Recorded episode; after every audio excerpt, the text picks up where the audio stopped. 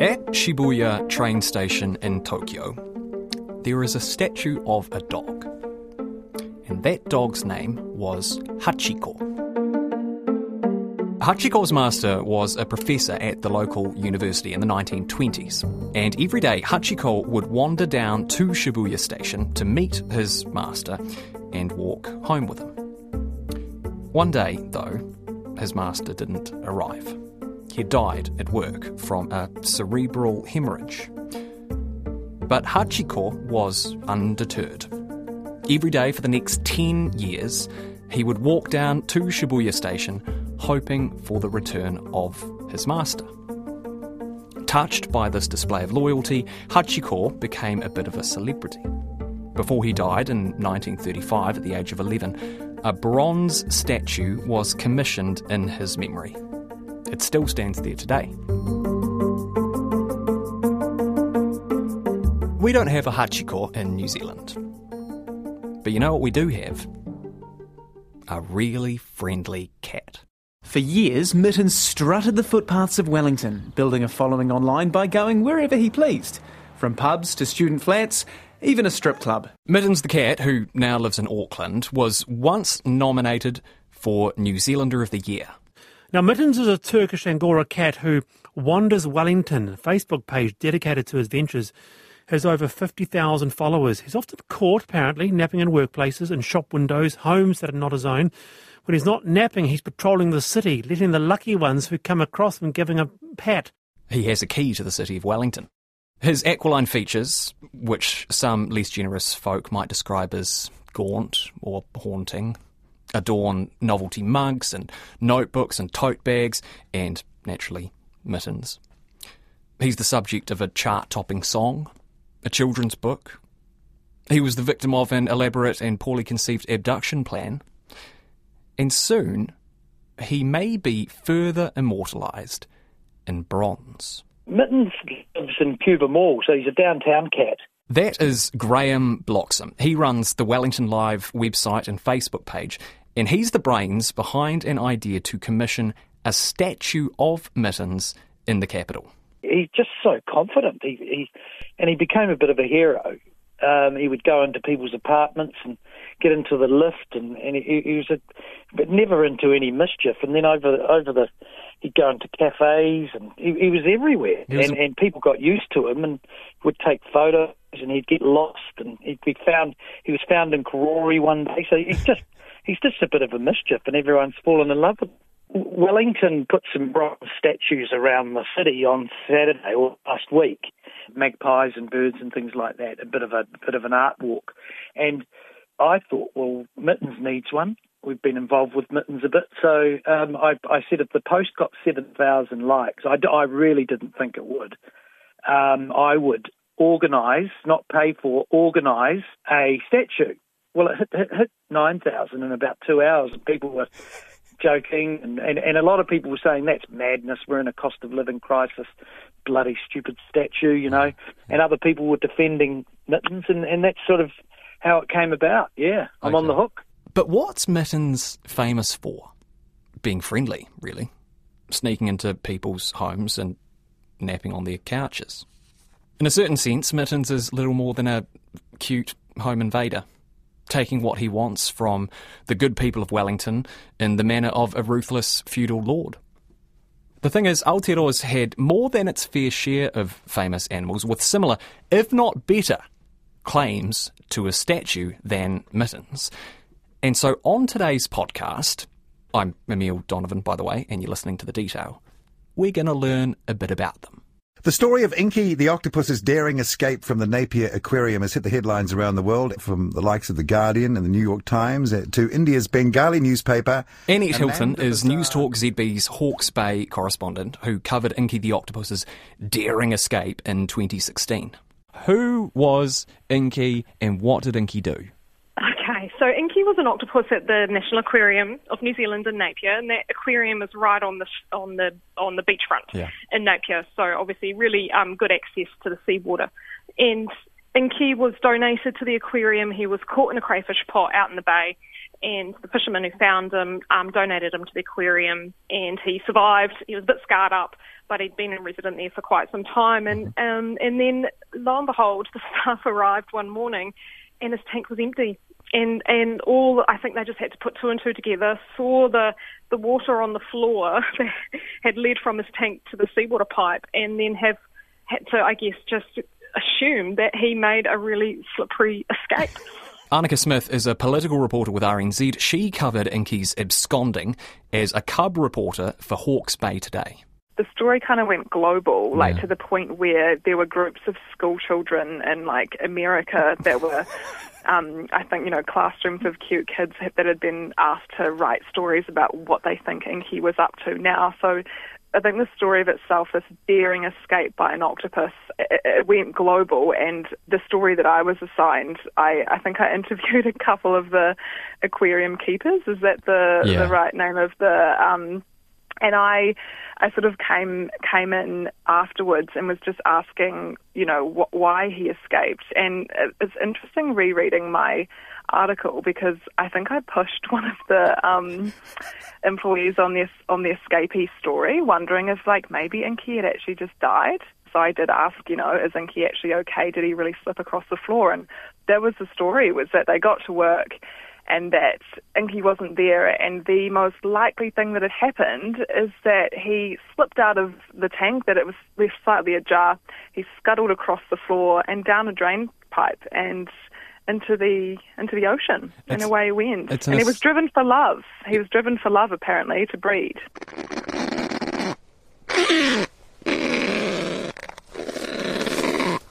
Alison Ballance, welcome back to the detail. Great to have you here. Lovely to be here. We're going to be talking about Sirocco. So let's start with who Sirocco is and why Sirocco is famous. Well, Sirocco is a world famous kakapo. So, kakapo, giant flightless green parrots, nocturnal as well, just trying to think of all the adjectives that go with them. Mm-hmm. And Sirocco was famously filmed trying to mate with Mark Carwardine's head, while Stephen Fry watches on and laughs. He's getting a bit frisky. Ow! Ow! Do you think it is a, um, he's actually attempting a sort of mating ritual? He is. Oh, must. You are being shagged. Well, not ow. God, it's sharp. Look, he's so happy. Sorry, but this one of the funniest things I've ever seen. you are being shagged by a rare parrot. And of course, this was all filmed by the BBC and it's gone completely viral. You've known Sirocco for quite some time, Alison. I have. Not in the way that Mark No. knew him. but I first met Sirocco 25 years ago and he was less than a day old. I was filming for a documentary and actually it goes back further than that. I first met him as an egg mm. and then I spent a few months filming him, you know, effectively filming his childhood and growing up. The thing that he is most famous for, which you tastefully described to us before, um, it's funny, but there is a reason for his um, unusual libidinousness, isn't there? Well, there is, but you have to feel a little sorry for him because he was a sickly baby. And when I was filming him, he did have to be dramatically rescued by Roz the ranger in the middle of the night. And then he was hand reared uh, and brought back from the brink of death by fairy godmother Daryl. But the problem was he had no other kakapo kids to play with. Hmm. The only two other chicks on the island at the time were still with their mums. So poor old Sirocco thinks he's a person. And like all young males, he's keen to have sex uh-huh. and he's just a bit hmm. confused about who he should have it with. I, you're right that it is sad, but it's so funny, Alison. It's so funny, I don't know what to do. Yes, well, they're a bit like that kakapo. They make you laugh and make you cry at the same time. And I mean, like, but like seriously, that's actually an issue, isn't it? Because I mean, there are there are very few kakapo in the wild, and Sirocco, as a you know, ev- eventually healthy young kakapo, would have been very valuable re- reproductively. But th- that's not really the way that it's panned out, is it? No, but he's been very helpful in the sense that although he doesn't want to mate with other kakapo, he's quite happy to mate with people's heads and other things. And the kakapo team have been trying for a few years to get artificial insemination working as a way of increasing the genetic diversity of the species. And Sirocco is a very handy sperm donor. And I think there's a very famous helmet which was made for someone to wear so that Sirocco could have his way with their head whilst uh, delivering sperm at the same time, all for science, of course. yeah, I think I think I'm right in saying that that helmet's at Te Papa now. You are exactly right. I suppose, in a sense, he performed an equally valuable role as a sort of charismatic spokesbird for for Kakapo, which that was a title that he was actually officially uh, officially given. Right? He, he was an ambassador. That's completely right. So he's been working very hard to make up for that bad boy reputation he's got. So and He's exactly the official spokesbird for conservation. So he's in the bird equivalent of the diplomatic corps. Yeah. He's he's an avian ambassador. But in terms of that spokesbird role, over the course of his life, how have kakapo numbers um, sort of eb- ebbed and, and flowed over that sort of time? Has he been a successful spokesbird, would you say? Well, he's been a very successful spokesbird. He's made the kakapo very popular. It keeps winning Bird of the Year. In fact, I don't think they're standing this year because he decided he, they were too popular. Yeah. And in the time that I've been involved with kakapo, which is quite a few years now, their numbers have gone from 51 known birds to they've just ticked over 252 birds, which is fabulous and a huge testament to the DOC Kakapo team. Mm. I mean, I suppose this is a bit of a softball question, but would you welcome a, a, a magnificent bronze statue of Sirocco? And if so, whereabouts do you think it would go? Absolutely and Parliament grounds next to Ballance, the former Prime Minister, who I do have to say has no relationship, but, you know. Why not? He's got, we share the name. Indeed.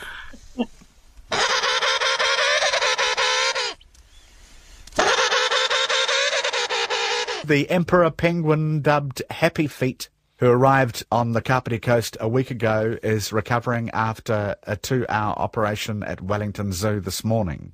Dr. Lisa Argilla, welcome to the detail. Great to have you here.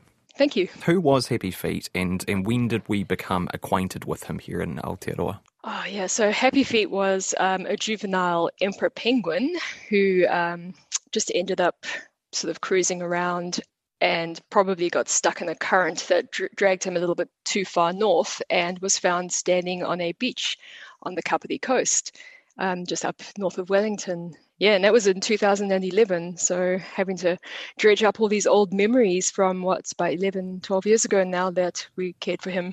Yeah. So he's an emperor penguin. He's found in New Zealand. Is that unusual? Is he quite some, some way from home there?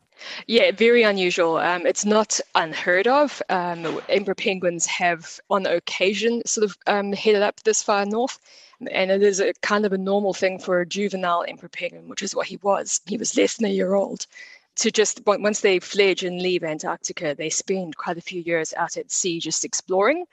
And he obviously just had a bit of an adventurous spirit and ended up quite far north. Um, yeah, so it was very unusual, but I think if I recall correctly, might have been the second or third sighting of an emperor penguin in New Zealand. He wasn't actually in great shape when he, when when we first found him, was he?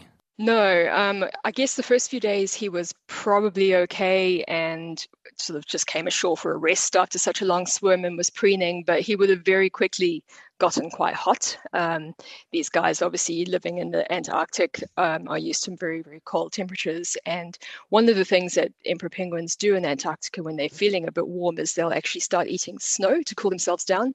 Um, and so he had that instinct that I'm hot, so I'm going to start eating the stuff I'm standing on, which unfortunately wasn't snow, it was sand. and they ended up creating quite a drama with a big sand impaction. Um, he was full up to the brim, like he had sand right up to the top of his esophagus by the time he came came to hospital. Happy Feet, the emperor penguin, has successfully undergone another round of surgery at Wellington Zoo today. More sand and driftwood have been removed from the penguin's stomach with the help of the head of gastroenterology at Wellington Hospital, John Wyeth. Uh, now, were you actually were you involved with looking after him at, at the time? Yes, I actually ended up going to Kapiti Coast Beach to um, uplift him and bring him down to Wellington Zoo. So at the time, I was the um, senior vet at the Nest Te Kōhanga, which is the Wellington Zoo Veterinary Hospital. So what was that sort of what was that process like? Like how how do how do, how do you help an emperor penguin from Antarctica that's washed up in New Zealand and gorged itself on sand to try to cool itself down? What what does that process look like? Yeah, that was that was quite um, quite something because we had to, um, I guess, make a very cold environment. So luckily, um, when I was on my way back down to the zoo, with I felt a bit like paparazzi were following me in their cars, kind of heading back down. I was on the phone to um, the crew at Wellington Zoo explaining the situation, and they just went to action stations, and we managed to get a whole lot of ice from um, a company that's, uh, I guess they're the fishing companies that kind of shaved ice, and we got a refrigerated door in, installed onto one of our enclosures, and we mm-hmm. got an industrial air conditioning unit so that we could actually freeze the room. So we managed to get the temperature to like maybe about one to two degrees in that room. Yeah, so we had to sort of build a mini Antarctica room at the zoo. Yeah, yeah, we did. We actually it took it took quite some time to, to sort of nurse him back to health. In a couple of months, I think. Yeah, um, we got the sand out, um, and then he was very underweight. Uh, by the time he'd uh, obviously done his long journey from Antarctica and spent time on the beach eating sand, he had dropped to about 21 kilograms. And for his age group, he should have been closer to the 30 kilograms. So mm-hmm. we had to sort of pack on that weight for him. Um, and then I guess once he was actually healed, we, we then faced the issue of how do we get him back home. So he was his stay in hospital was delayed a little bit just around the logistics of organizing that because just releasing him off the coast of New Zealand, while that might have been okay, um, we wanted to give him a chance to actually find his way back home mm-hmm. to the um, to the Antarctic. So taking him as far south as possible was a better option for us. So we explored that mm. as much as we could. Do we know what's happened to Happy Feet? Uh, we don't actually know because the transmitter that was put on him uh, fell off after about five days. Mm. But I, what I do know is when he was on the boat, he hated that transmitter. Mm. So I always maintain that he spent a lot of time getting rid of that transmitter. He probably knew that the salt water was going to be his friend and he didn't want us following him anymore. Mm. And so that's the story I stick with anyway. Exactly. Yeah. He had as good a chance as any. Um, you know, the wild is a pretty, pretty tough place. I like that version of the story. A happy feet. He's still alive and well, and devastating salmon stocks around the world. Yeah.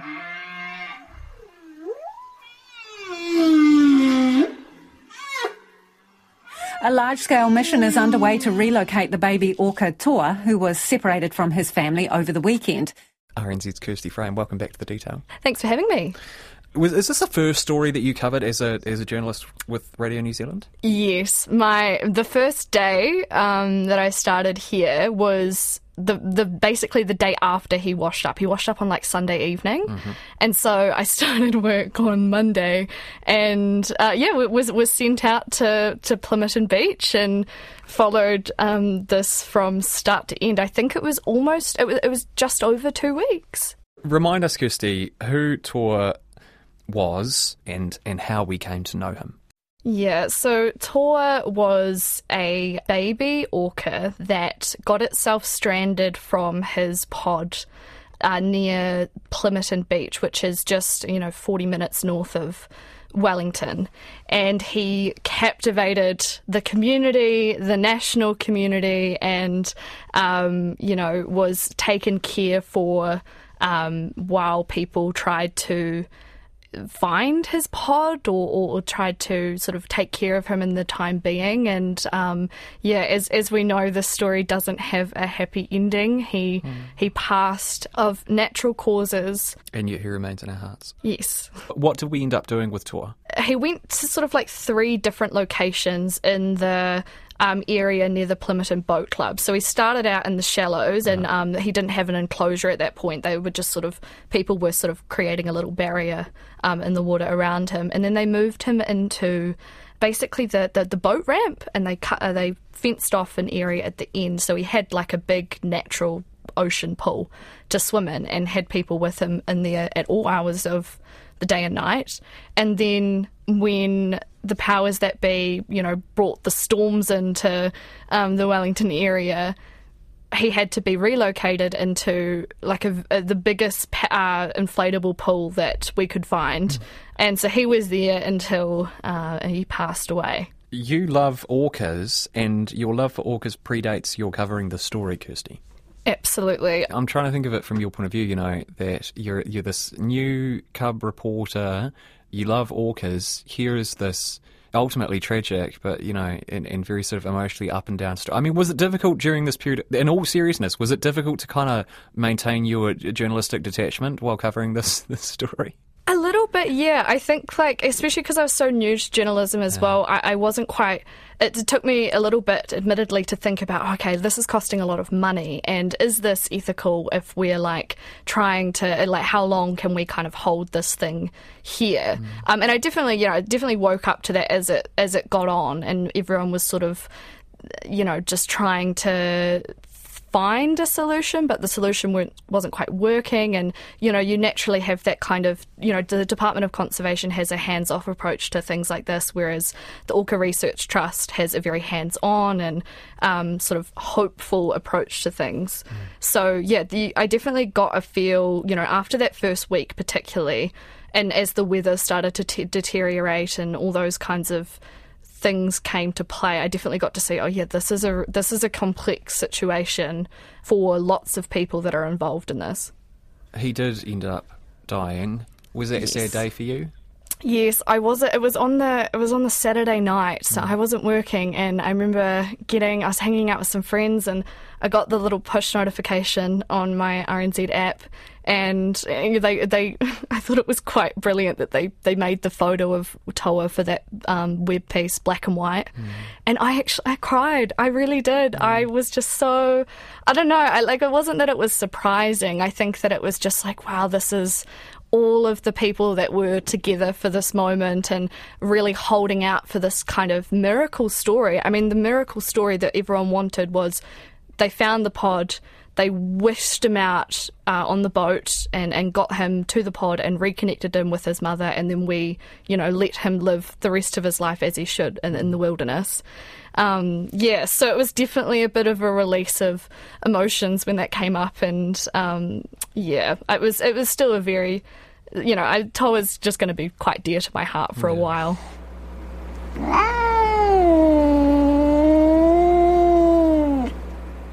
Jamanthi Sinhagale Fonseca is a communications specialist who was working for the then Mayor Justin Lester when Mittens' fame began to snowball. Both you and Mittens have recently relocated to Auckland from Wellington, and it is my considered opinion that this gives you the necessary detachment to offer a, a clear-eyed perspective on the on the issue of this statue. So, I mean, what do you think? A, a, Mittens cast in bronze. What do you think of the idea? Well, first, I'd like to say I moved first and then he followed me. That's true. so there's that. I think it's weird personally. I think it's, you know, I think these things come and go and the cat, you know, doesn't live in your city anymore. He wasn't from Wellington. I think that when it goes up, what it will be is sort of a, a monument to Wellington's brain drain. You know, well, uh, Mittens was this kind of that was around for you know five minutes and well celebrated and then he had to leave and i think it'll be sort of a monument of what was and what left and i think if i were wellington i'd be choosing something a bit more present to build a monument to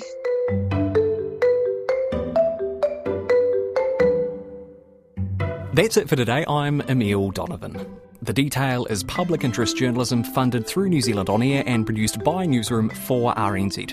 You can get us downloaded free to your mobile device every weekday from any podcast platform. Today's episode was engineered by Rangi Poick and produced by Bonnie Harrison and Sarah Robson. And thanks to Chimanthi Sinhalaga Fonseca, Kirsty Frame, Alison Ballance, Lisa Argilla, Anneke Smith, Annette Hilton, and Graham Bloxham. And Mittens. Matewa.